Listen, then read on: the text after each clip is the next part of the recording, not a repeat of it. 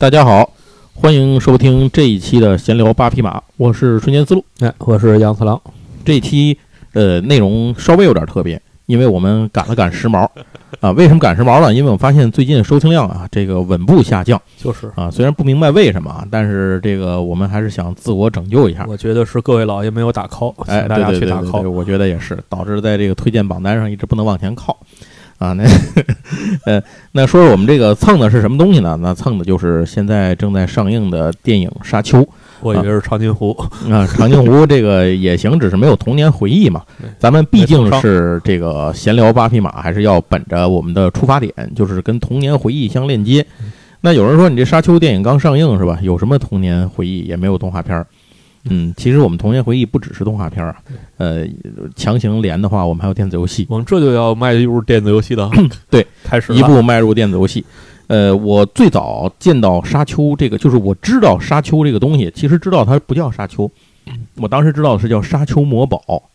哦啊就是因为那个当时我见着那个呃 PC 的那个那阵儿还是 DOS 游戏呢，我嗯见着的那个游戏是那个什么，它是台版的，所以它是台版的话呢，所以它那个翻译就叫《沙丘魔堡那个就是比 C C N C 早的那个对》吧？啊，对对对对对，没错，是就是是这样，就当时我见着的那个版本，其实我现在印象不太清楚了啊，不是 DOS 的，好像也已经是 Windows 了吧？？DOS，呃，应该不是我见着的版本，好像已经是 Windows 了啊。沙丘魔堡啊，沙丘魔堡是个系列嘛，然后我当时见到的那个是已经做成了即时战略的那个版本，好像是我现在忘了我见到的是沙丘两千啊？你看对我忘了我第一次玩到的是沙丘二还是沙丘两千了，沙丘两千是后边的了。很有可能我见到的是沙丘两千。对，那我玩那个游戏可能是九八年的还是九九年，就是千禧年前嗯。然后我是跟我当时邻居的一个小伙伴，其实他是咱听友，也在咱群里头，啊，那个崔璐，然后他现在人在加拿大，当时是他的朋友，好像是他上什么兴趣班还是上什么认识的一个朋友，比我们俩岁数都大，嗯家里头有台电脑，嗯那阵儿是分几八六吗？我都不知道，好像是三八六还是什么呀？不，四八六。你要是九八年已经是呃五八六呃或者奔腾已经是奔腾了可能，嗯，这现在我是完全不记得因为。我是九五年时候是四八六，哎你还记得红警是哪年吗？九五年那不对，那还得早。那我们见到这事儿比这早多了。红警是呃就是那个 C and C 就是九五年的，哎九六年的嗯，咱们国内见着的是红色警戒二吧？哦不是红红警不是九五年，红警是九八年啊，红警是九八年，九八年，那咱还得早。那我们最早在他们家见到的不是沙丘两千，是沙丘。呃，那应该是沙丘二二是那个即时战略的头一个沙丘二，因为沙丘这个系列一会儿我们会讲到它这个游戏。沙丘一呢特别奇怪，它是一 RPG，嗯，然后沙丘二开始才变成那个沙 RTS。丘二是那个 C and C 的祖先，对对对没错。C 是在沙丘二基础上，因为沙丘和沙丘二不是一个公司做的，沙丘二是西木的对。嘛，那西木公司出的这个算是，呃，怎么说呢，打出名号的一个游戏。对刚才说那个 C and C 就是命令与征服啊，对。就是即时战略的鼻祖，现在应该说。对，所以如果再往上倒呢，那就沙丘又是它的鼻祖，因为这个沙丘系列就还没有完全变成现代的即时，没错，但是里头它拥有了很多现代那个 RTS 对对游戏的这个基础元素。它应该是个雏形了，没错没错上都该有的都有了。是，那这个游戏当时我们我见到的时候感觉特别新鲜。我那会儿为了玩这个游戏，我们俩骑自行车要骑将近四十分钟。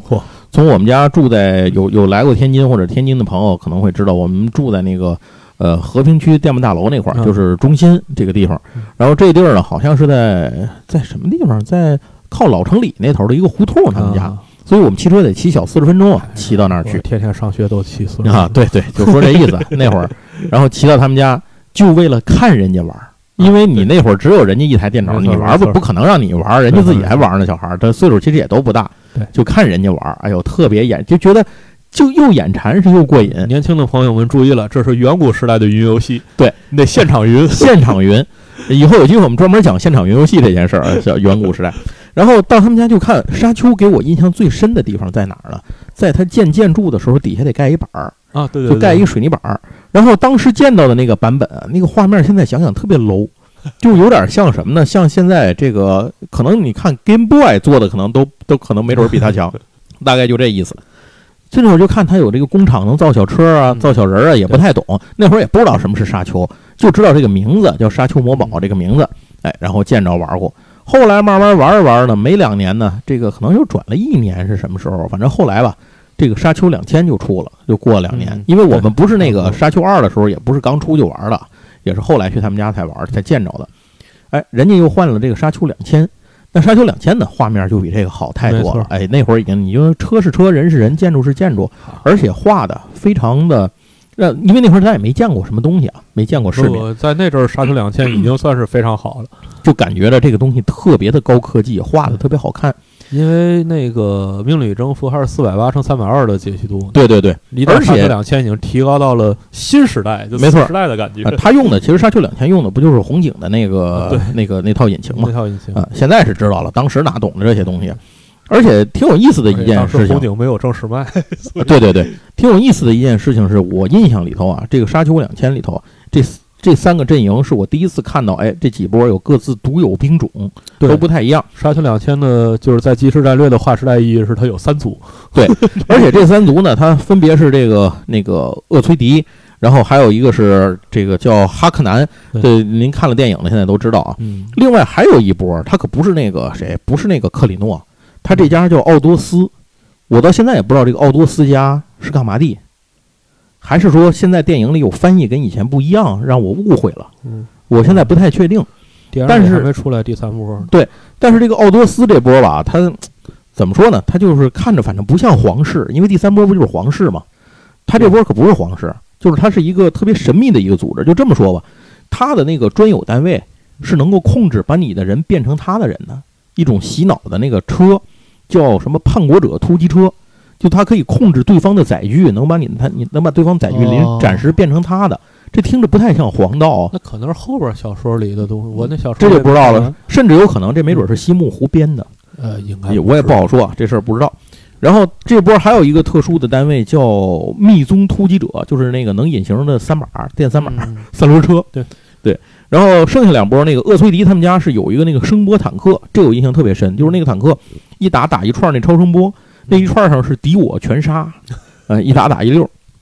那波那个哈肯，那个哈就是哈克南啊，或者叫哈肯哈肯尼都行，这翻译不一样。他那波就属于那种蛮横型，就是那种苏式的那种苏联式的这种东西。我觉得后面那个红警里苏联都是从这儿改出来的，比如他这就有那个超巨型那双管坦克，嗯，我就在这里见着了，叫叫什么毁灭者或者是什么摧击毁者是什么？那坦克最牛逼的是打到最后能自爆，能把周围一片人都带走。然后他们自己那波那个皇宫里头能研究一种叫死亡之手那大导弹，就是那种那个哦就像苏联那核弹一样，哎，打出去之后地图地图的那种超级武器嘛，就是那玩意儿。反正这些东西就是让我觉得，哦，第一次看见还有这些就是很非常高科技的感觉。现在其实你看完《沙丘》才知道，《沙丘》没什么高科技。哎，对 对，这但是这是一个很重要的背景设，定。但是一会儿会讲到这一点，为什么这个电子游戏里有这么多高科技呢？其实是因为那个西木为了让这个游戏做的逻辑上说得过去，把时间放在了这个正传一千多年前，哦，嗯、就是在那个那个电脑叛乱之前的那个跟跟人类混战之前的第三族跟那个姐妹会有关系？也没关系啊。姐妹会其实是跟那个是是他们这几个家族后来后头的一一代孩子，那个一个女的开创，我忘了她叫什么了，那是她开创。行，先不说了，这个反正就是小时候的回忆了。就是小时候关于沙丘呢，最主要就是这个，因为沙丘之后就彻底开始了，打开了电脑游戏这个 RTS，就是即时战略游戏的这个世界。对，然后从那儿开始，后面就是什么红警啊，包括这个什么横扫千军啊、帝国时代啊，年轻的朋友注意了，曾经嗯 RTS 是很主流的一个游戏类型。对，什么魔兽啊，然后星际啊，这这些，呼噜呼噜呼噜就都几乎都没了。甚至那会儿还有三 D 的即时战略，家园、Homeworld，家啊。园挺好玩的。哦，我在这那会儿的即时战略真的是玩的特别特别的投入。那个年代好像即时战略曾经是一统江湖，感觉必须的，感觉对于至少对于我和我周围的男生来讲，它甚至在很大程度上是盖过了 RPG 的。呃，那不 RPG 肯定后期你去就有一段时期去网吧就是星际红警，然后那个对对对，基本就是这俩，呃一星际一红警，就这基本你去玩就是这俩然。后 CS 起来之后才开始替代这个呃，三角洲，啊起来之后，他开始把这 RTS 有点干下去了。三角洲还没在网吧那么多人连，因为那个啊对太太费眼睛。没错，CS 出来之后就就彻底的风靡了。有机会可以给大家讲一下三角洲看一个像素点来回动的故事。对我那会儿打三角洲，我真是我在我我的眼睛都快瞎了。对，但是我还特别爱玩儿，打三角洲特别爱玩儿。行行行，这说远了啊这事儿，咱们回到沙丘上来啊。我们对于沙丘的最早的记忆呢，其实就是这个，很多年里都是它，尤其是呃，通过沙丘认识了西木这家工嗯这个工作室。那西木呢，后来就带来了红警，带来了 CNC，就是命令与征服等等这一大堆。那从这儿起呢，就开始了一个新的不一样的时代了 啊，这就是后话了。行，那咱们到这儿呢，就可以先聊一下沙丘到底这个东西它的来历是什么。电影呢，现在刚刚上映，我相信咱们的听友呢，其中很大一部分人可能已经看了，对呃，其中可能还有一部分人像我一样还没来得及看，但是准备去看，可以去看啊。哎，可以去看。那个《沙丘》这部电影有很多看完的影评，我看到他说感觉这个片子有点看不太懂，太老派，或者说是怎么样？这有几个原因造成的。第一个是因为啊，这个电影现在演的它其实只是小说《沙丘》第一部的前一半儿，哎，差不多是这个。那所以既然这样，您从这个体量说一共有比六本啊。啊，皮一皮，您大概也能想明白，它这个其实就都处于一个铺垫的叙述的这么一个状态，给你展现一下世界观、人物关系这些爱恨情仇的怎么回事儿。就是它这里还有好多的重要的事件，其实还都没提呢就。是大家想一下，这电影大概要拍六部曲或者九部曲。然后另外一个问题就是，这个电影它的原稿是什么时候写的呢？《沙丘》这部小说呢，是在六三年到六五年啊这段时间里头，由美国的作家弗兰克·赫普特在《模拟》杂志上面刊登。就是这个《沙丘》的小说呢，其实最早当时和那个弗兰克他是一个撰自由撰稿人，当时呢是在美国呃一个就是他在调查这种相当于沙地化的这么一个、啊一个事情。他从飞机上俯瞰的时候，就看到沙浪像海浪一般啊，这种带着死亡的毁灭性的这样在那个地下蔓延开，所以他就突然有了一个创作的灵感。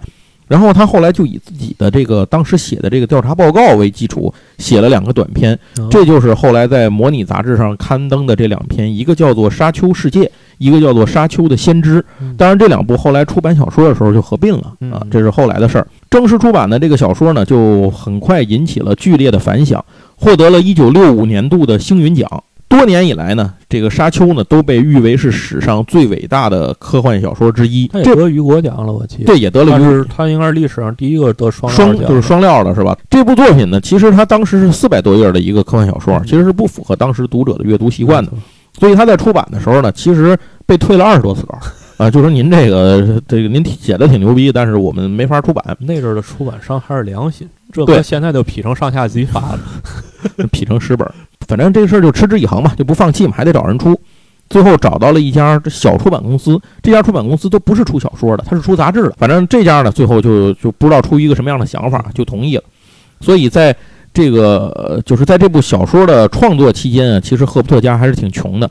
就据说他家里头生活好多生活其实是靠他老婆写广告文案来来接济糊口的，就是他挣钱。一个李安的故事，哎，对，结果后来到他去世的时候啊，这部小说呢已经在就是当时是《沙丘》三部曲了嘛，嗯，《沙丘》三部曲呢，在全世界的销量已经过了一千四百万册嗯，那就是《沙丘》这部小说大概的情况。有人说《沙丘》呢不只是三部曲啊，现在呃不是还有别的嘛？比如说有什么六部曲什么的，这是怎么回事呢？这是因为在一九八六年啊，赫那个弗兰克去世，呃，九九年的时候呢，他的儿子这个叫布莱恩·赫伯特和另外一位作家嗯叫凯文·安德森，他们合作呢创作了几本前传和后传的小说。嗯所以呢，这样呢就扩充了沙丘的整个的世界观嗯。现在我要没记错的话，此就在我们节目播出的时候，魔点正在众筹。对呃，那个小说三部曲，对前传的这个三部曲应该是重庆出版社出的。呃，现在我我在做节目之前看了一眼，嗯好像已经过了十万了。嗯呃，淘宝上也有很多店在预售，大概就是这么一个情况。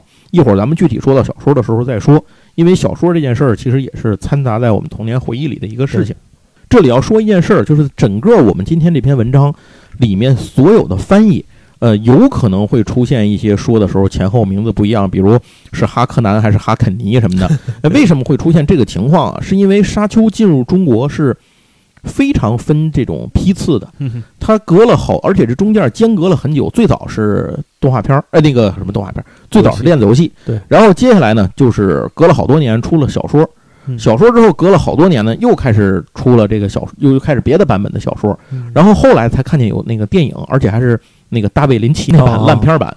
然后再后来呢，才开始到了人们又开始兴起这个科幻小说在中国兴起之后，才又奉为经典，又有人把它重新引进。这样的话，又是一版的翻译，直到现在新的电影版出来，又是一个翻译。所以这样的话，就导致有很多相似又不同的翻译版本。我们尽可能的给大家做一个统一，但是因为我到目前为止还没有看电影版，哎，杨总看了，但是我估计杨总这个印象也不是这里头这个细节的名儿什么的没太在意。对，因为杨总本身是有英语听力能力的，所以呢，这样的话呢，我们可能有说的跟现在的他用的统一版本不太一样。您的领会精神差不多就知道是说的是谁这事儿就行了。现在我们就来说一下《沙丘》到底讲的是什么。咱们总得说一下《沙丘》到底说的是什么，才能展开今天的节目。《沙丘》的背景啊，是设定在一个非常非常遥远的未来。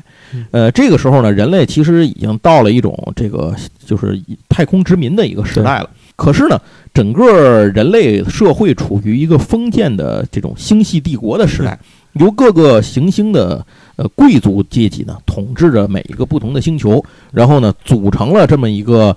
呃，大的统治阶层，这就是第一个点，就是沙丘的背景其实就是一个科幻背景的权力游戏。对，就是它其实特别中世纪。对，其实如果您看过那个权力游戏的话，会很容易理解沙丘里边的很多概念。权力游戏是一个奇幻背景的中世纪，它是一个科幻背景的中世纪。对，这些贵族就是所谓的星统治星球的贵族，他们都要向皇室克里诺家族去效忠。小说呢？讲述了非常年轻的其中一个家族，叫厄崔迪家族。讲述了厄崔迪家族的保罗·厄崔迪，其实他就是厄崔迪家公爵莱托·厄崔迪的继承人。嗯，等于他就是厄崔迪家的少当家，对对吧？哎，就是这样。虽然不是正式生的，对对对，没错。但是他有这个资质。对。那么他和他的家庭呢，从祖居的卡勒丹星球呢，搬到了厄拉克斯。这个卡勒丹星球啊，是一个物产丰富、气候宜人的海洋环境的星球，就可能就跟地球差不多。然后他们现在搬到的这个厄拉克斯星球呢，就完全满拧，它就是我们说的这个沙丘的背景发生地。也就是，既然能叫沙丘嘛，那它您就可以想而知，这个星球上几乎除了沙子呢，就是沙子。哎，所以它是一个物产和经济啊这些文化都极其贫瘠的沙漠星球，而且太阳很晒。对。那为什么这么个沙漠星球，然后还要值得他们要搬到举家搬到这个地方来呢？他们也不想，哎，对他们也不想啊，当然是，但是总比没有别的，总比别的好。而且这个地方它对于整个这个人类的帝国方方面面都极其重要。为什么呢？是因为这个地方盛产一种被称为香料的东西。这个东西不是咱做饭放里头那个香料，这个东西呢，它其实是一种能量，就是可以简单这么理解吧，它是一种能量，人类未解的能量源，就是它能够给整个呃人类世界的发展提供方方面面的这种神秘能源的支持。一会儿有实体的，对，不是没有实体的，对，不是有虚气儿什么的，不是那些东西。电的这种能量是真的。一种东西，对，它是真正需要采集、需要提炼和精加工的，然后才其实可以更多的理解为一种矿吧，我觉得。对，它其实就是矿。对，应该把它理解为一种矿。虽然叫这个沙丘，它是那种泛着那种红色的那种这么一个东西，所以这个星球加上又是沙海，它在太空整个看下去，它就是一个赤红色的这么一个星球。在这个星球上，除了沙子和这个东西之外，香料之外呢，还盛产一个玩意儿叫沙虫。没有沙虫就没有香料。对。呃，这两个是相辅相成的。那沙虫呢？只不过它是生活在地下的，而且在这个就是这种帝国到来之前，它基本是无敌的。帝国到了之后呢，他不能说是无敌吧，但是也能受了点伤害和威胁。但是他起码呢，他对这个帝国呃当地的采矿人员的威胁可能会更大一些。这个东西啊，就是他也没有什么这种智慧啊，没有这种思考能力什么的，他就是生活在地下，然后呢。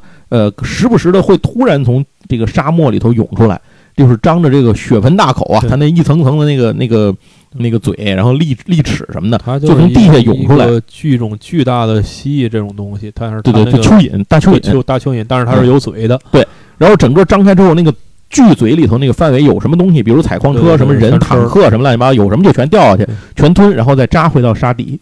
它的设定沙地底下，它对于有节奏的声音会有反应。没错，这就是为什么当地的土著民族叫他叫弗里曼人，是吧？弗里曼人，弗里曼人有一种有一种设备，或者说有一种技术，能够通过有节奏的敲打杀自己的地面，召唤把杀虫把杀虫招来。当然招来不是说他们能控制啊，如果他跑的不及时，他也死。就是弗里曼人平常在沙子上走路，他会用一种没有节奏的步伐，跟跳舞一样，对，就是以防招来杀虫。凌波微步啊，对对对对，凌波就是沙丘版凌波微步得走这个，要不然沙虫一听到这种有节奏的声音，因为它没有眼睛嘛，没错，它听到声音就会被声音召唤来，来了之后就逮什么吃什么，一口咽下去扭头走人。来的很快。对，就哎开餐了，哗一口吃完走了，就大概是这么个意思。好，那说到这儿，咱就该说说这东西它大概能干什么了。首先，它最重要的一件事，它能够延长人的寿命，嗯，哎，并且能够增强人的很多在心理就是超能力一样的这些个能力，它能够开发好多这些东西。而且当时的人类的宇航航行也离不开它，对，为什么呢？要靠这个东西进行导航。嗯哎，这时候有人说了，那他为什么不用电脑来导航？当时那个年代，这事儿说起来比较奇特，这是沙丘这个世界里的一个特殊的世界观。如果不是因为这个设定的话，香料可能它的价值也不会这么的高，对吧这？是第二个点，哎，第二个点，这就是什么呢？就是在这个沙丘世界的世界观里面，在它呃曾经发生过一场这个大规模的一场战争嗯，这个战争名字叫巴特勒圣战。巴特勒圣战是什么意思呢？简直这个事儿也挺复杂的啊，里里外外好多事儿。简而言之，就是 AI 造反。对对对，呃 AI 想把人干死。呃，人类当时呢，把所有的事情都慢慢的权力都转移给了这个高科技的这种 AI 系统，就像咱们现在的科技树的发展是一样的。但是发展发展着呢，这个 AI 呢就就有了全知全能的精神了对。其中那个最就顶头的那个管理 AI，他手下有另外一个 AI，好像是。嗯然后那哥们就说说人类是不可信的，说你要把人类灭了，咱们才能才能活。嗯说说就是那个大的 AI 一开始还不信，结果这底下人就说咱不咱试试，我用各种手段诱惑人类，让他们叛变，嗯你看看咱到底人类可不可信啊？结果就就大概就是这么一个事儿。那后后来 AI 呢就跟人类爆发了大规模的冲突，这件事儿呢最终是以人类获胜而告终的嗯，但是是个惨胜。那赢了之后呢，人类最后就是下了一个决心啊，彻底封印和放弃了 AI 的这个电脑方面的这个技术。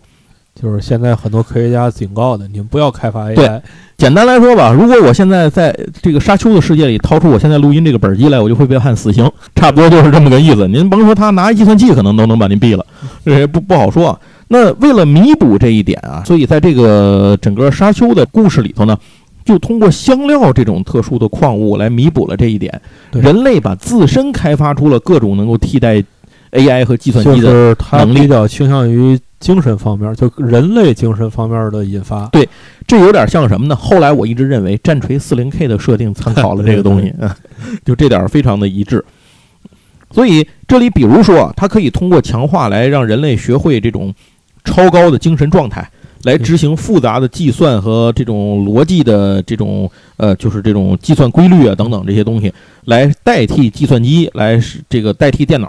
那这个这些人呢，被称为精算精算师，或者是就是精是晶体的精啊，嗯，精算师或者是门塔特，那、这些人。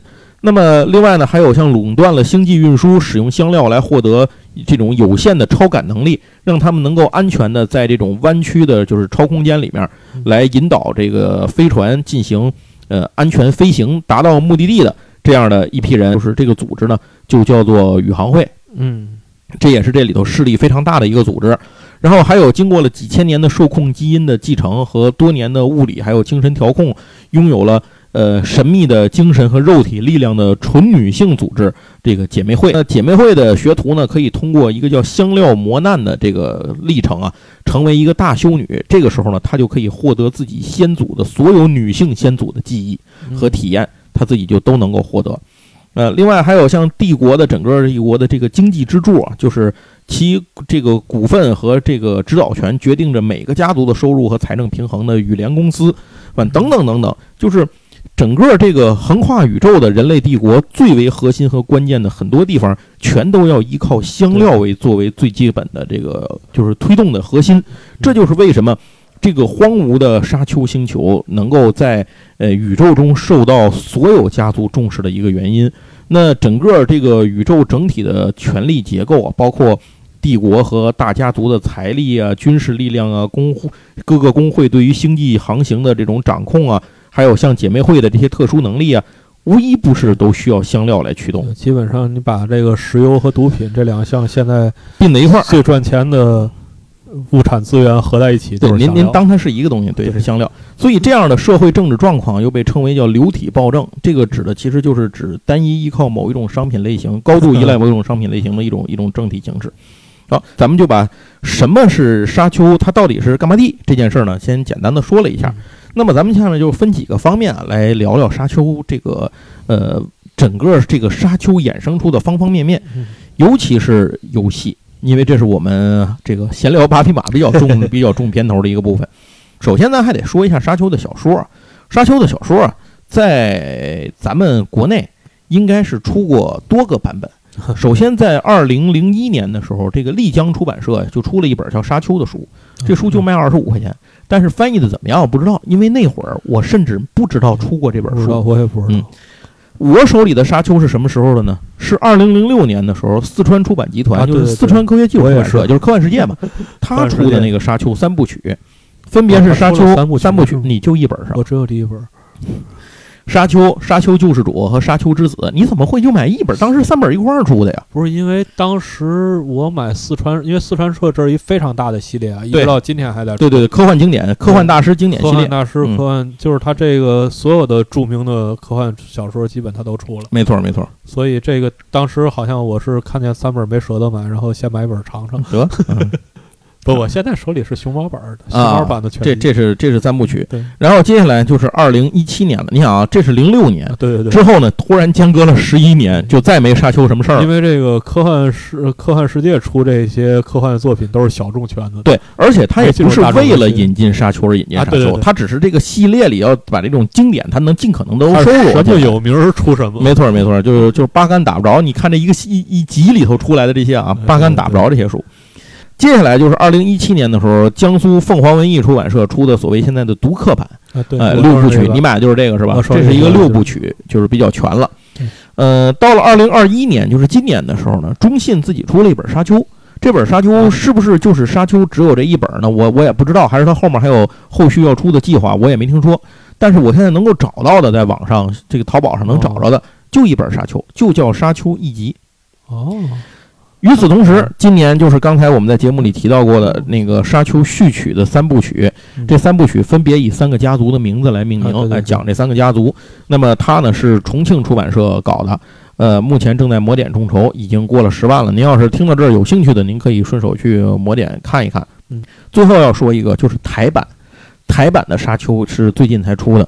呃，我强烈推荐喜欢这套书、想要收藏的朋友买这套书嗯，因为它的装帧包装设计极其漂亮。它所有的封面都是以一种非常独特风格的海报形式来做的。哦如果我能找到这个好图的话，我就给您配在嗯我们节目的副文里啊。对，说到这儿说一下，有经常有很多朋友给我留言啊，说呃你说的这东西什么样啊，或者什么怎么回事儿？呃，那就说明这些朋友您没点开旁边那个喜马拉雅电台的那个副文看一下。对，哎，我们每次都得给这个节目会做个配文儿，这个配文里头呢，我尽可能的会把提到的一些关键的图像的事儿。嗯找着配图放上去，或者简单的介绍一下我们这期节目里说的这些个呃重要的事儿都是什么。所以，如果您这个听节目的时候，也不妨打开那个先瞧一眼，可能能解答您很多疑惑。好，呃，倒过头来接着说，就是这个沙丘，这是沙丘所有的小说。嗯如果您想买的话，现在一个是可能更容易买到看的，就是这个呃凤凰文艺出的独客的那个六部曲。对，呃，另外一个呢，就是现在重庆正在众筹的这个这个前传，它算是前传吧。呃，前传前传三部曲哎，续续曲曲三部曲，哎，如果把这加在一块儿呢，就是九本全，九本哎，您您就这个可以凑上，虽然它不是一家出的，所以电影少说也会拍九部。呃，也不一定吧。但是这事儿说到这儿啊，就是不好说。这里这次我不知道这个重庆版的和这个呃凤凰文艺这读客版的里头这个译名啊，这些名词的翻译是不是是一样？如果有差异的话，那就可能听起来像是呃天津话和普通话的这种 这种感觉，可能有点差异。估计您也能看明白，反正就是脑子里要自己翻译一下。好，那说完了这些之后，就要说说沙丘真正除了小说之外，它在世界上扬名的一个事儿了。其实是在电子游戏远远在电子游戏之前的事情。对，就是一九八四年的这个电影版。一九八四年呢，这个大卫林奇执导了这个沙丘的电影版本。当时在这个电影播放之前啊，很多影迷都是这个就是倍感欣喜啊，大家觉得呃，这么牛逼的一个 这个 IP，然后又碰上了这么牛逼的一位导演，然后花了这么多的钱来拍这部，当时记得是花了四千万美元这个投资。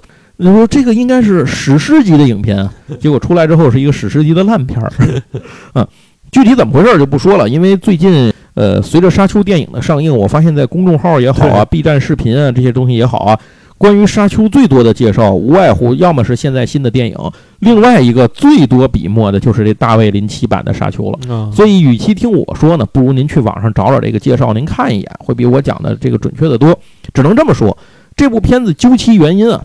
嗯，呃，是因为当时这个林奇不是因为拍那个像人嘛，那个传记片嘛，因为这个原因啊，所以当时的这个制片人呢就找到大卫林奇，说让他看能不能去拍一下这个片子。当时说，据说啊，林奇拿到《沙丘》小说的时候，看了前六十页都读不进去，但是六十页之后你就越看越兴奋啊，他就就突然间发现这是一个特别牛逼的这个故事，可以拍成一个。完全没有问题，拍成一个牛逼的电影。那么他花了一年半的时间来撰写剧本，进入了七个月的这个漫长的拍摄期之后呢，还在边拍边改第七版的剧本。但是呢，最终在剪辑和这个拍摄上面充满了很多矛盾。本来他最想最好的这个想法是拍成上下部啊，嗯，而且呢，他也把这个想法提出来了，但是制片方不同意，制片方说我们只能拍一部。所以最后，大卫林奇没办法，把它又改成了一部。可是改完了之后呢，又在这个就是定剪的时候呢，他把这个呃粗剪的版本啊，从四个小时剪到了三个小时。这个电影就拿去了给他看。当时制片是环球吧，应该是环球。环球就说这不行，太长，观众接受不了，你得给我剪剪成俩小时。所以呢，最后就没办法了，你胳膊拧不过大腿嘛。那大卫林奇就把它又剪成了两个小时。可是再往上。这个提交这个这胶卷的时候呢，他在签名上没有签自己的名字，他签了一个导演们经常用的一个化名，就是艾伦史密斯啊，这就用这个化名就表示他不承认这是自己的作品，就是我拿你钱没办法签了合同，我给你把这活干了，但是我不这不是我想做的玩意儿，这是你们把着我手做出来的东西，这没有办法。可想而知，《沙丘》呢，这个电影呢，就遭遇了惨重的滑铁卢啊！电影花了拍摄花了四千万美元，票房三千万美元，啊，离回本差的很多，而且口碑也不咋地。呃，如今呢，这个 IMD 的 IMDB 的评分呢是六点四啊，烂番茄新鲜度是百分之四十七。因为这个，所以再说一句，因为《沙丘》是六十年代写的嘛，对，其实七十年代就要拍成电影啊，对，当时没拍了。然后那个，所以就是七十年代是一个非常。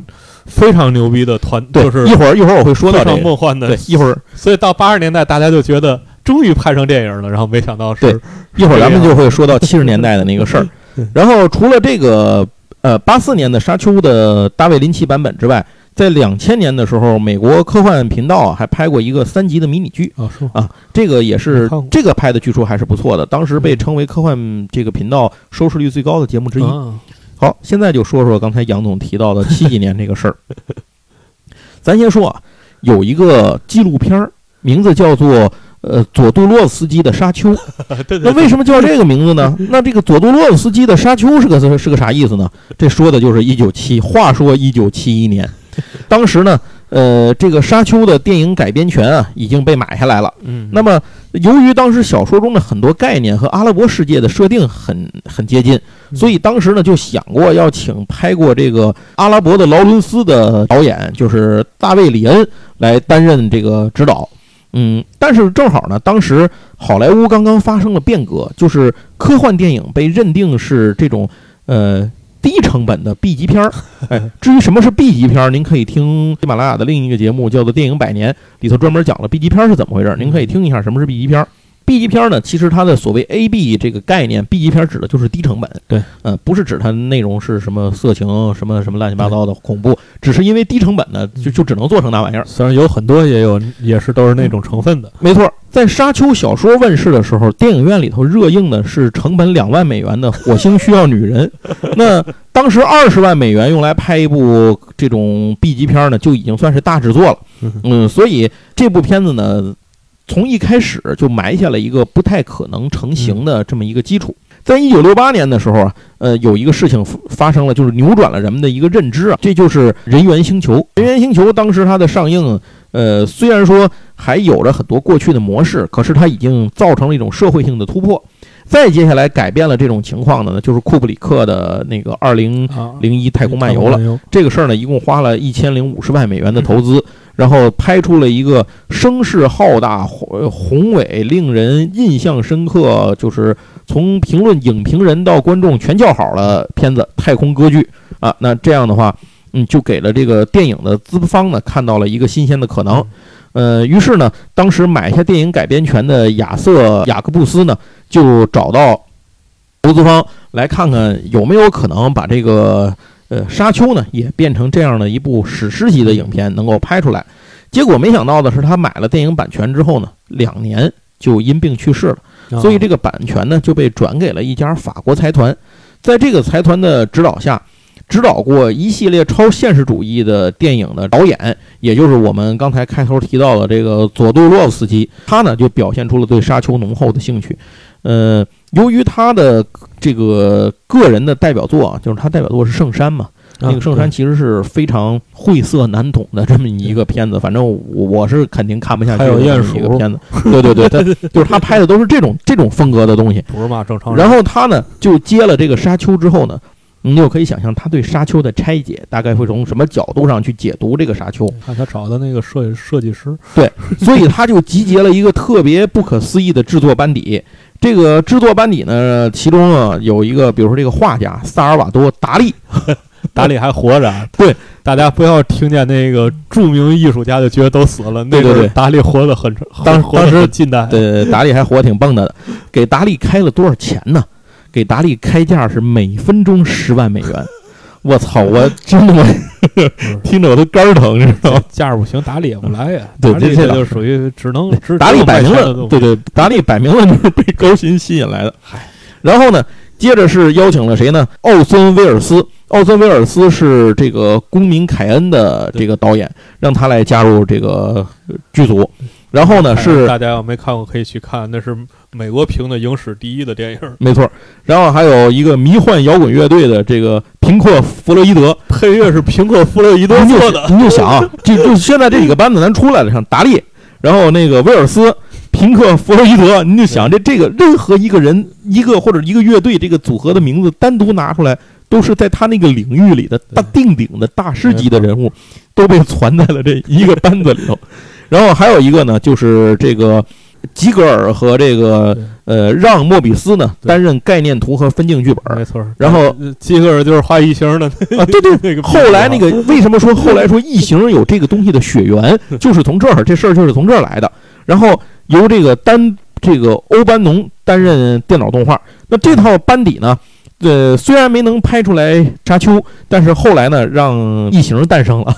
就是你要是看到当时的美术设定图，呃，您会发现他如果什么都不说，告诉您，您就以为是异形呢，可能 真就特别有那个感觉。就是听到达利配上这个苹果弗洛伊德，然后让 H.R. 吉格尔。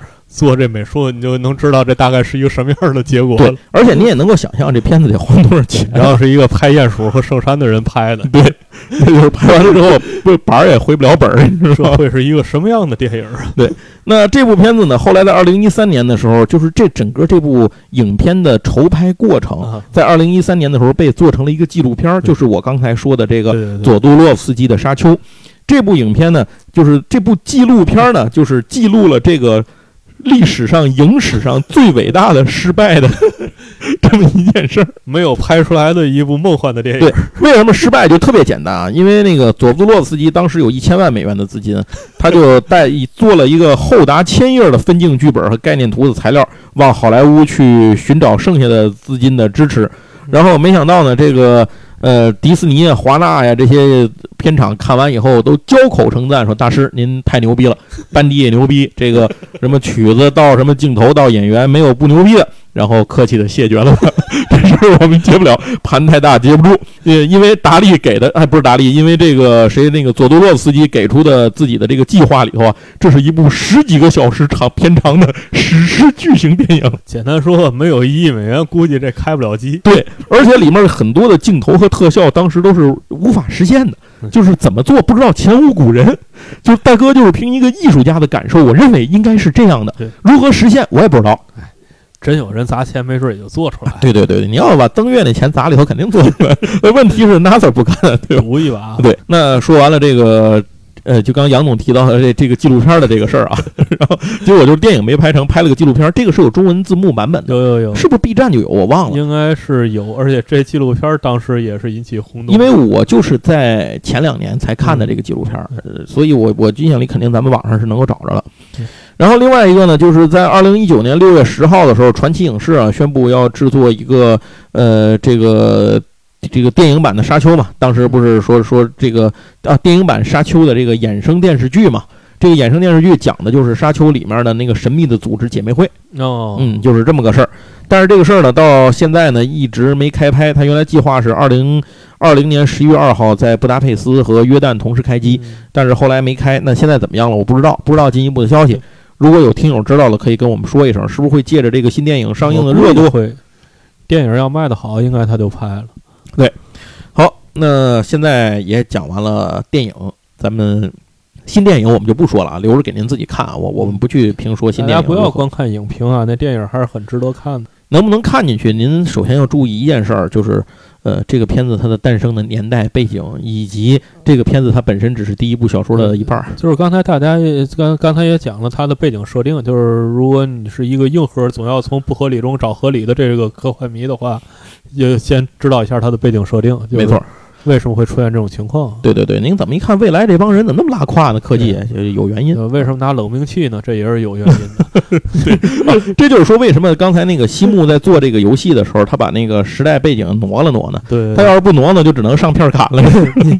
双方互相捅刀子。对对，大家总说这是一个太空古惑仔的故事 啊。对，行，那咱们就来说说游戏的这个事情。首先，电子游戏当时开篇去创造沙丘电子游戏的公司呢，叫维珍互动。啊，那，维珍呢也是当时非常有名的游戏发行厂商啊，非常非常大的一个游戏发行厂商。其实沙丘游戏改编的立项是特别早，就是在八十年代那个大卫林奇版本的电影一上映，就有人想要筹资来做这个东西了。当时想的呢是拿了这个授权啊，贴个皮儿。做点呢闲七杂八的这种小游戏就完了，这非常八十年代，就这样蹭蹭热度，不就能赚一笔吗？结果没想到呢，这个电影自己没能形成热度，就是一个负面热度，就电影太拉胯了。嗯，所以这个时候呢，这个就没人敢接这个片子，没人敢投钱去做了，所以这个项目就取消了。但是当时在根据调查，大概只仅在美国就有四百万左右的粉丝。这个是是他的忠实的粉丝，所以可见这个 IP 其实还是有很大的诱惑力的。那肯定，更何况这些粉丝呢，也都希望，既然电影拍的傻逼了，能不能出一个牛逼的电子游戏让我们来过过瘾呢？这些人里头就有一个人叫做马丁阿尔帕的一个大哥，这大哥等了好几年啊。就是之前那信儿就越等越没信儿，就没了。哎呀，给急的不行不行的。然后后来就想，那怎么办呢？哎，突然大哥想起来，你们不做，我自己做不就完了吗？哎，为什么他敢这么说呢？因为他就是维珍互动当时的总裁哦，这 就是这哥们儿，他当时经营着全世界最大的 PC 游戏公司之一啊，这就是维珍互动。那做游戏的第一步是什么？就是搞到版权，先先看看版权在哪儿。结果一查呢，傻眼了，发现没有人知道沙丘的版权在哪儿。因为当时电影制作方当年不是那个大卫林奇那片子直接把制作方干倒闭了吗？那个电影倒制作方倒闭之后，版权就不知道去哪儿了。对，一般来讲啊，这种版权持有方就是就就是半截 GG 的这种情况呢，呃，基本上这种版权 IP 也就找不着了。那只能从另外一个方向去找，就是找作者去买版权。哎，可是作者弗兰克·赫伯特在一九八六年去世了，所以这个这条路也给堵死了。那么怎么办呢？幸亏这个阿尔这个就就是这个马丁阿尔帕呀，非是一个非常信念坚定的人啊，路子也，这个这个人脉也广，最后还真打听来了，这个版权在谁手里呢？就是落回到环球影业手里头了。所以他估计环球影业当时自己也不想再想起来有这么一个 IP，哎，没想到还有人找上门来，还愿意花钱买，哎，这事儿也不是不能谈。所以呢。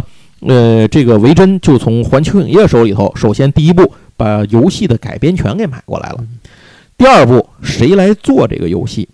呃，您以为是西木吗？并不是。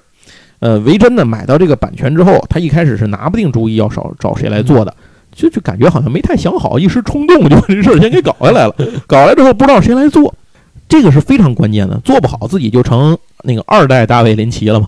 对 所以，呃，人家前之前有这么一个四千多万美元翻车的这个前车之鉴摆在那儿，这个呃阿尔帕自己心里也是七上八下，没有个准主意。那么，呃，关于制作方的这件事呢，就前前后后更换了好多人的这个就是这个方案，最终呢，呃，时间来不及了。所以这个维珍呢就必须要做这个项目，要不然就扯犊子了。最后就是内部推荐给这个这个马丁阿尔帕推荐来了一个工作室，是一个法国的工作室。这个工作室当时是一个非常小本经营的买卖，但是双方一见面呢，这个阿尔帕就发现对方是一个非常地道的科幻迷，哎，是那种真心喜欢、真心研究的那种喜欢那种就是科幻迷，对这个项目特别的上心，所以当即拍板，维珍出钱，他们开发。这事儿就搞定了。呃，一九九二年，《沙丘》的电子游戏面世了。在游戏中，玩家扮演的就是保罗。您看过电影，您就应该知道了，是扮演保罗。这是一个 RPG 游戏，那它基本上是忠实还原了小说当中的情节。以当时的玩家的眼光和标准来看，这个游戏还是挺不错的。它是一个文字冒险式的 RPG，能够让玩家很好的带入到各个故事的主要事件当中。另外呢，也有类似于那种文明式的那种四四城类的那个部分，玩家需要开采香料、稳定经济、提升家族名望、雇佣部队对抗外敌，当然特别是这个哈克南家族，完成皇帝交予的各种任务等等等等。而且故事剧情呢也不是单线的，是随着它的发展有各种多线性的这种分支选择。玩家操控的保罗呢，可以在选择这些一次次的做出选择的过程当中呢，迎来自己的成长。听起来都不错。但是其实这个游戏的制作并不是一帆风顺，因为法国人在制作游戏开始之后呢，对维珍提出的各种修改意见，经常性的不买账。他们觉得这个就是这个法国人给的方案，美国人一看，在美国人看来，他们就觉得这个东西做的太意识流了，特别晦涩难懂，不接地气。对，就是玩家可能不会买账，就是就觉得玩家不会接受这个。然后这些法国人就说：“你们他妈美国人太 low 逼，一帮美国暴发户。那要按你们这个改完了，都是庸脂俗粉。”据说当时每次开这个进度会，呃，美国人跟法国人都吵得不可开交。法国人特别看不起的是维珍要求按照大卫林奇的电影为基础进行改编，你说这你妈不扯犊子吗？那个片子什么德行你们不知道吗？但是呢，这个法国人狂怼美，狂怼维珍啊，这令维珍感觉也很冤。因为这个片子烂，你说我们能不知道吗？但是问题是，这版权是环球影业给的呀。环球影业给签合同的时候就明说了，你必须得以电影为基础改编游戏。那你让我们怎么办呢？对吧？所以这时候就没办法了。双方就经常这么互怼，到最后美国人突然明白了，说：“哎，我们他妈是甲方啊，是吧？这钱不是我们出的吗？你们这帮就是说老巴黎正白旗这帮事儿逼是吧？那老子还美利坚星条旗子呢，谁怕谁呗？都是大爷，你爱做不做，不做滚吧。”那所以当然这是计划，他就不可能真的让法国人滚，因为合同也签了，钱也给了。可是维珍选择了一个新的方案，就是另起炉灶，把这一摊子事儿扔在这儿不管了，你爱干嘛干嘛，反正钱也给你了，你爱做嘛做嘛，我们也不要求你做出个什么玩意儿来。我们现在再重找一家，重新干，就当前面事儿没有发生过。所以。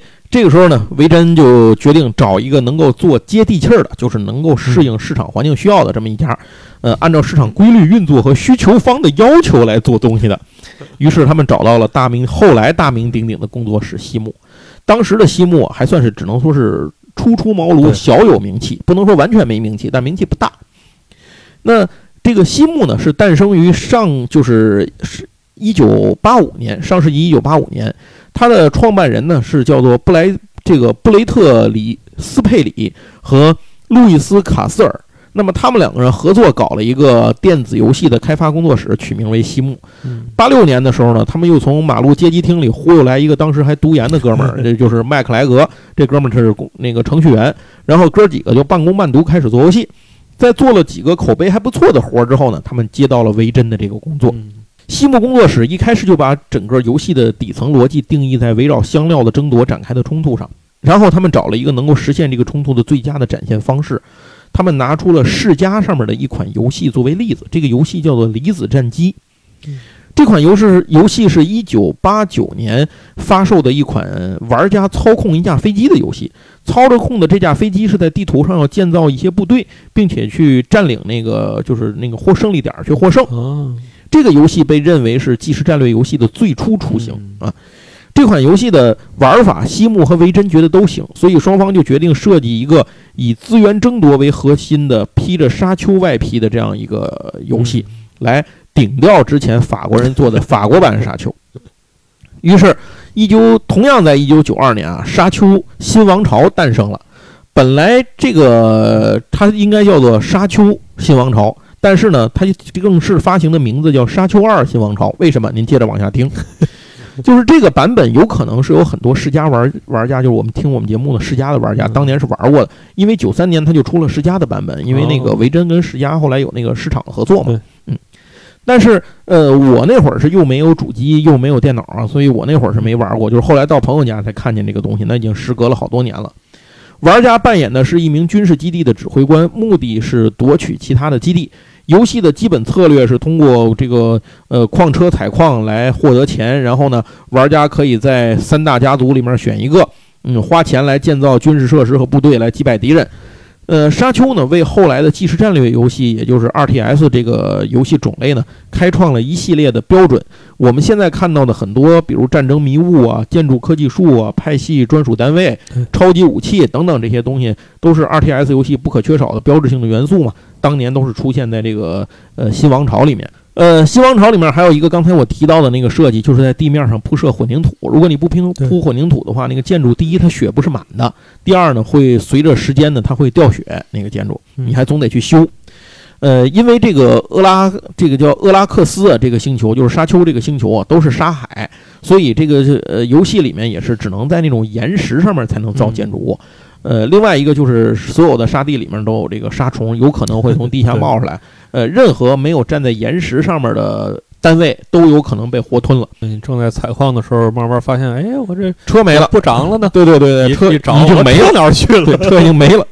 哎，所以 RTS 这种形式就是即时战略类游戏啊，让电子游戏玩家大呼过瘾啊。但是对于原著是一种离经叛道，因为它没有什么空间去展现这种元素，呃也呃，为了让这三方能打得死去活来，打得平衡呢，就很多事儿就不可能按照原著来走。所以说，就算不是离经叛道吧，起码也是胡说八道了。那么，作为一家电子游戏公司呢，维珍却在第一时间看到了这种新颖的游戏背后的一种巨大的商机和市场潜力，呃，所以他们就大力支持。可是他们忘了一件事儿，因为与此同时，法国人那边的进度并没有停下，啊，法国人的沙丘呢开发的就差不多了，啊，几乎就跟这个进度差不离。维珍这头呢，把他们都已经忘了，就是这帮人已经就拉到我们当坏账处理了。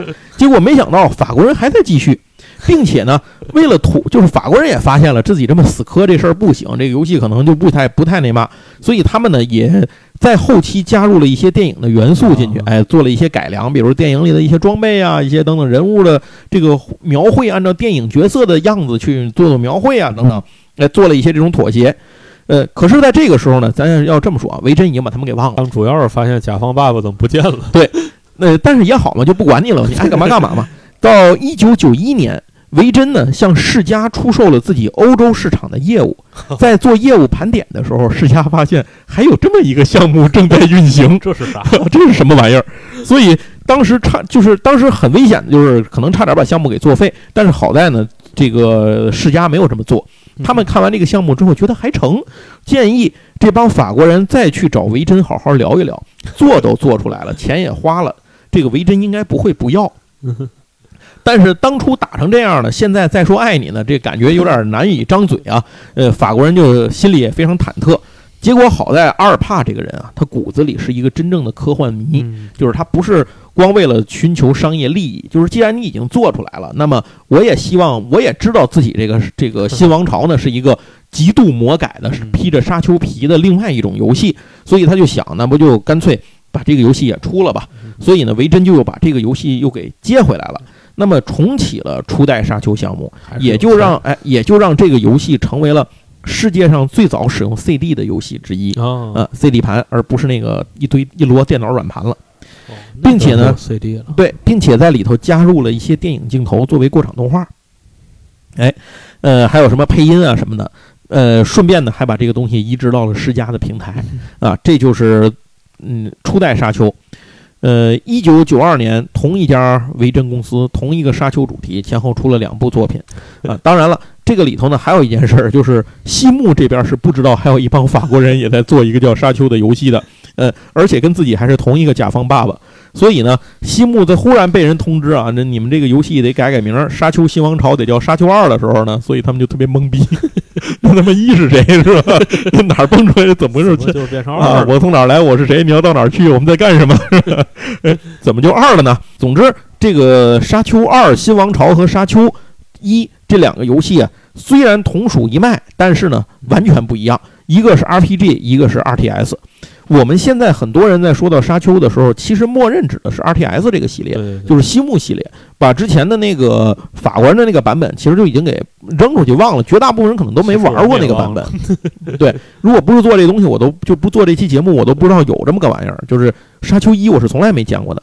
后来据说啊，也有爱好者用这个沙丘二的引擎加了很多这个呃素材，改了很多素材，做了一个同人版的沙丘三，就让它更贴近电影了。但是这个我也没见过，因为毕竟这也不是官方。总而言之，呃，沙丘二这部游戏，就沙丘一咱就不提了，沙丘二这部游戏呢，开创了这个 RTS 的一个新时代。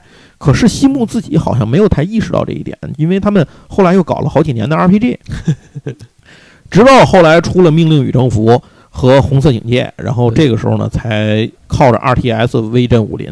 没错，接下来，一九九八年，《沙丘两千》诞生，这就是刚才我说的后来我们玩的那个游戏。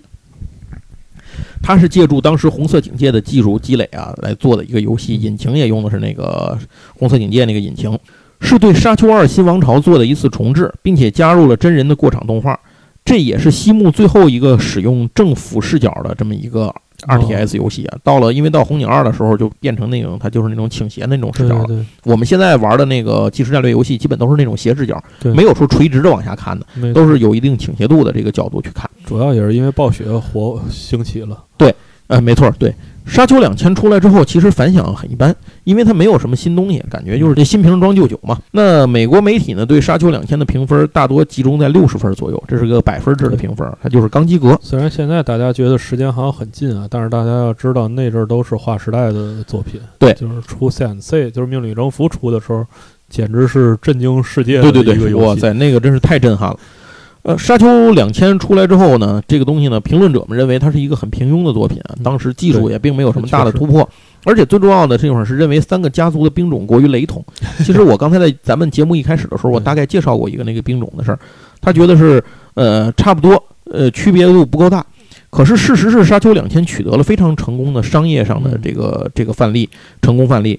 呃，在国内外玩的玩家圈子里呢，都有很高的知名度。还是 IP 赚钱。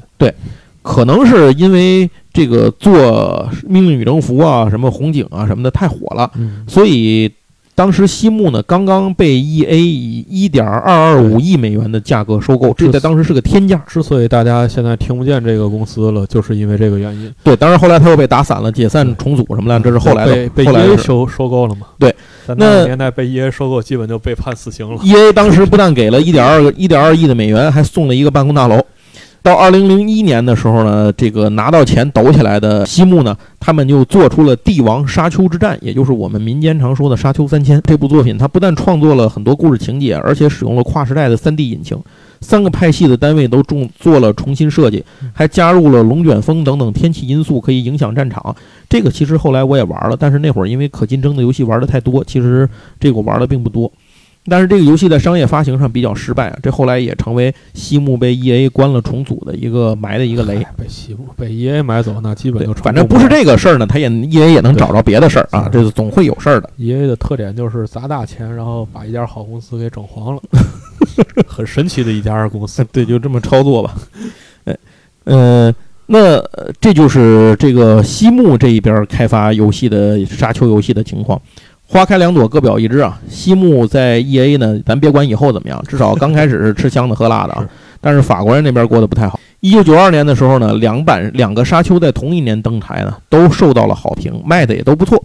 但是这家公司它叫这家法国公司叫什么？我现在给忘了，叫 C 什么呀？好像是 C R Y O 吧，我忘了，好嗯好像是这这家公司。然后他呢就开始走了一个下坡路，结果后面的产品是一代不如一代啊，就是做的一个不如一个。也活的也是一时一会儿不如一会儿。他们最后接了一个活儿，哎，这事儿说来也挺有意思，就是命运的安排。他们接了一个美国科幻频道，就是刚才我说的那个叫法兰克·赫伯特的《沙丘》这部网剧，它的衍生版本，哦就是他们那个迷你剧，呃，不是网剧啊，这就迷你剧。那会儿没有网剧，迷你剧对迷你剧的这么一个做电子游戏的版本，这个迷你剧还是挺火的，嗯所以他们就做这个。可是呢，这个活儿第一不大，第二呢，这会儿法国人自己作为发行商啊，他们已经泥菩萨过河，自身难保了嗯，所以在二零零一年勉勉强强做出来了一个游戏，呃，基本上市场宣发为零。呃，这个游戏在市场上就没有多少人玩过嗯，发行了之后，所以最后呢，肯定就日本传了，对吧？买完，嗯、你就别说利润销售利润了，就就彻底玩完了。呃，所以说呢，成也沙丘，败也沙丘。当时因为沙丘这个项目成功的这个这群法国人呢，他们再也没有翻身的机会，又因为一个沙丘的项目呢，最终宣告了破产。二零零二年呢，这家公司就破产了。好，讲到这儿一个多小时了啊，我们也讲了沙丘的故事的梗概，讲了它的游戏，讲了它的小说，讲了它的电影，呃，这些都聊了聊。最后就说两句闲话吧，关于沙丘的东西。第一个，其实好像据我所知啊，沙丘的是没有什么周边玩具的。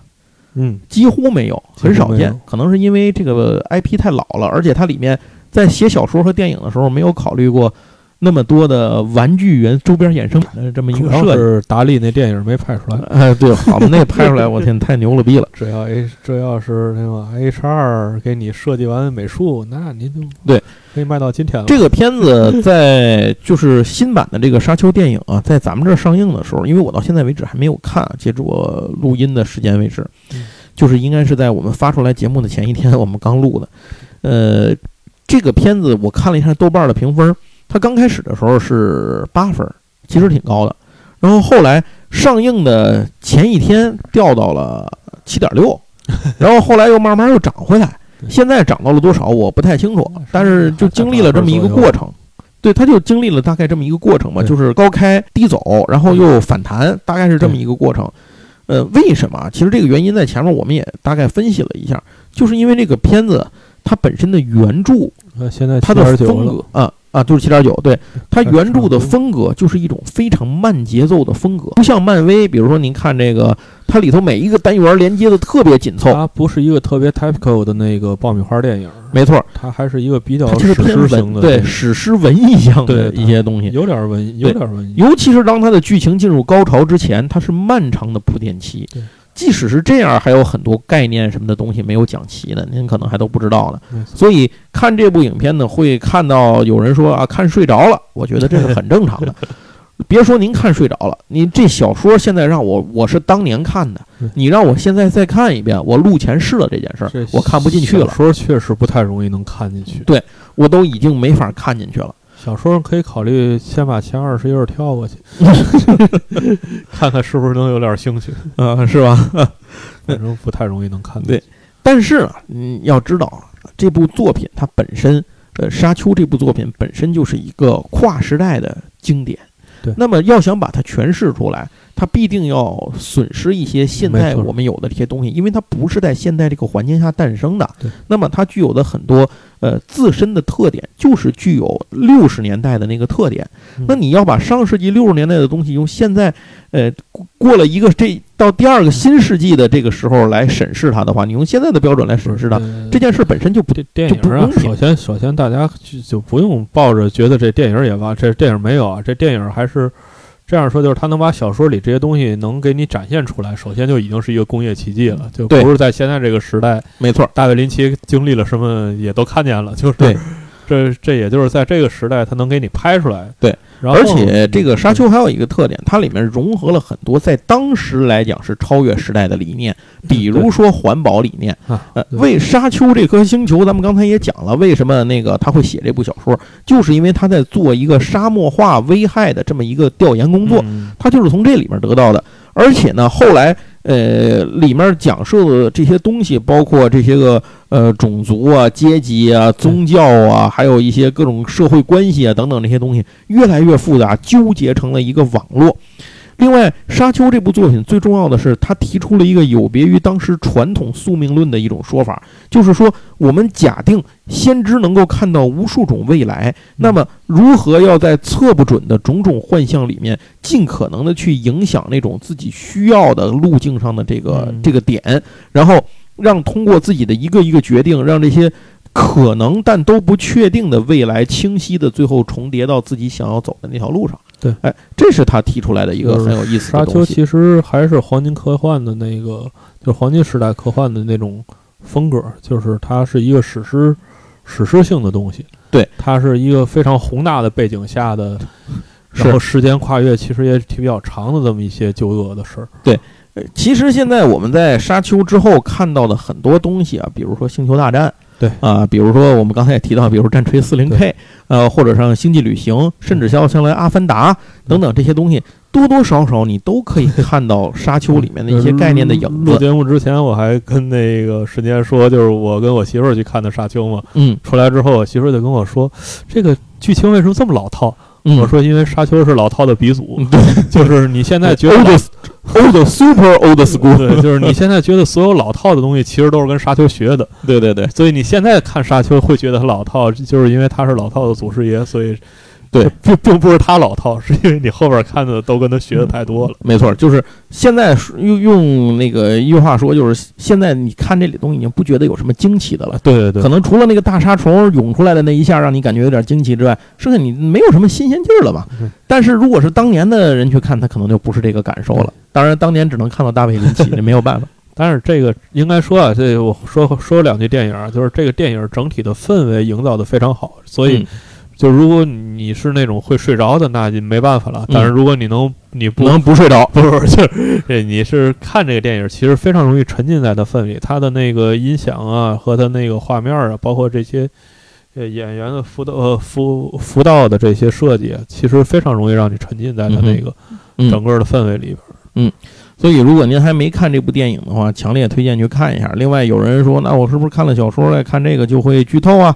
呃，您放心，不会的。这个他们演绎起来，毕竟比您看小说容易，而而而且我估计小说您更不容易看进去。而且这个就是你看了小，就是你看没看小说，就是这可以放心大胆看。对，你看《权力游戏》吧，你不知道最后怎么结尾，果然结尾不而且。其实《权力游戏》也有很多东西，你会觉得跟它有很多啊，对对对。哎，这这个相似的但。是沙丘呢，你就可以放心大胆去追了，因为它已经都写完了，对，结局是确定的，没错，作者也也驾鹤西游了，所以您就别担心这个 事儿。不会有人瞎改了。没错。那最后啊，我们再说一个跟抽奖有关系的事儿啊。这期、这期节目没错有抽奖，所以呃，我们这期呢也是非常感谢吕法师营地给我们提供了一个奖品。嗯奖品是什么呢？奖品跟我们今天的节目息息相关，哎这就是呃名叫《沙丘帝国》这样的一款桌面游戏。嗯呃，这款桌游呢是在二零二零年出版的一款桌游产品，它呢是能够适合一到四个人来游戏，讲述的就是以这个这个这颗星球沙丘这颗星球为背景，几个家族之间的争夺。那么它本身的机制呢，其实是融合了工人摆放和 DBG，呃，这两个元素组合起来，呃，有 DBG 对，用这两个元素组合起来来进行的。具体怎么玩儿，我们在这儿就不说了，就给您这么说吧。这个游戏它在出来之后呢，就备受好评，在 BGG 的排名，我记得一度最高能够到一百三十多名。嗯 BGG 呢是桌游的一个全世界重要的资料库和风向标，它会给自己录入的游戏由全世界各地的玩家进行一个综合评分来打分儿。桌游的这个版本啊，它在就是那刚才咱说到那个 BGG 嘛，它里头现在收录了十多万款游戏嗯，在这里面能排到一百多位，可想而知这是一个什么样的实力。那这款游戏呢，它的中文版本是在旅法师营地做的。嗯旅法师营地呢是咱们国内目前最大的卡牌向玩家的聚集地和这种交流社区。呃它呢也从去年开始尝试着推出自己的桌游代理产品。嗯这个沙丘就是它的第一款产品嗯。现在我印象里头好像第一个扩也已经出来了。嗯哎另外，这个游戏如果您感兴趣的话，也可以到这个网上去查一下相关的资料，比如说像集石就是集合的集，石头的石，集石这个 A P P 上就可以查到这个游戏相关的详细资料。或者您要觉得您英文 O K 的话呢，也可以到。这个 B G T 上面去查，当然更容易的方法是打开 B 站看一下视频有的是人做视频，您也都可以瞧瞧这个游戏怎么玩。要是中奖了呢，就可以拿回去慢慢研究了。您没中奖的也可以去营营地去买。对，没奖没中奖的就一生气就买一盒，一跺脚买了。啊，呃，但是买呢，现在包括您中奖的，现在都没现货，得跟您说一声啊。啊，为什么？因为这游戏已经第一批都已经卖过去了，后面随着扩可能他会再出一次。这个我问了一下营地那边，可能是要在明年一月份的时候。哦，是吗？嗯，所以您中奖的话呢，我们就先到时候把您的信息给我，我们先记着。那么您到时候这个等到日子，我们也会跟厂子那边再说，出版方再说，让营地呢给您到时候再寄奖品，您就得多等一段时间。期货，哎，那咱说说怎么参加这次抽奖呢？您就是第一给我们的节目打个扣，第二给我们的节目点个赞。当然这两件事呢，还是那话，君子协定，您干没干我其实是看不见的，但是我相信呢，您这个肯定会不吝惜这个操作啊，即使您不参加抽奖，都可以给我们做这个操作，然后。在我们的节目评论里头给我们留个言，就是聊聊您对沙丘的感受，或者是您之前从来没有接触过沙丘的话，您听完这期节目之后有什么对沙丘有什么感受？一两句话也行啊，您写个三五段话都随您的便，怎么都行。那我们就会从最后留言的朋友里头去挑。当然了，您别忘了在留言里头，呃，开头写上“抽奖”两个字，后面再写，这个到时候我查起来就比较方便。到时候我们抽完奖之后呢，我也会通过留言告诉您，呃，怎么跟我联系。呃，咱们到时候就会通过喜马拉雅私信的方式，比如说您可以加我的微信啊，或者是我加您的微信啊，咱们通过微信再联系。到时候您把您的寄送地址什么的给我，我们给您寄奖品。哎，事儿就这么简单。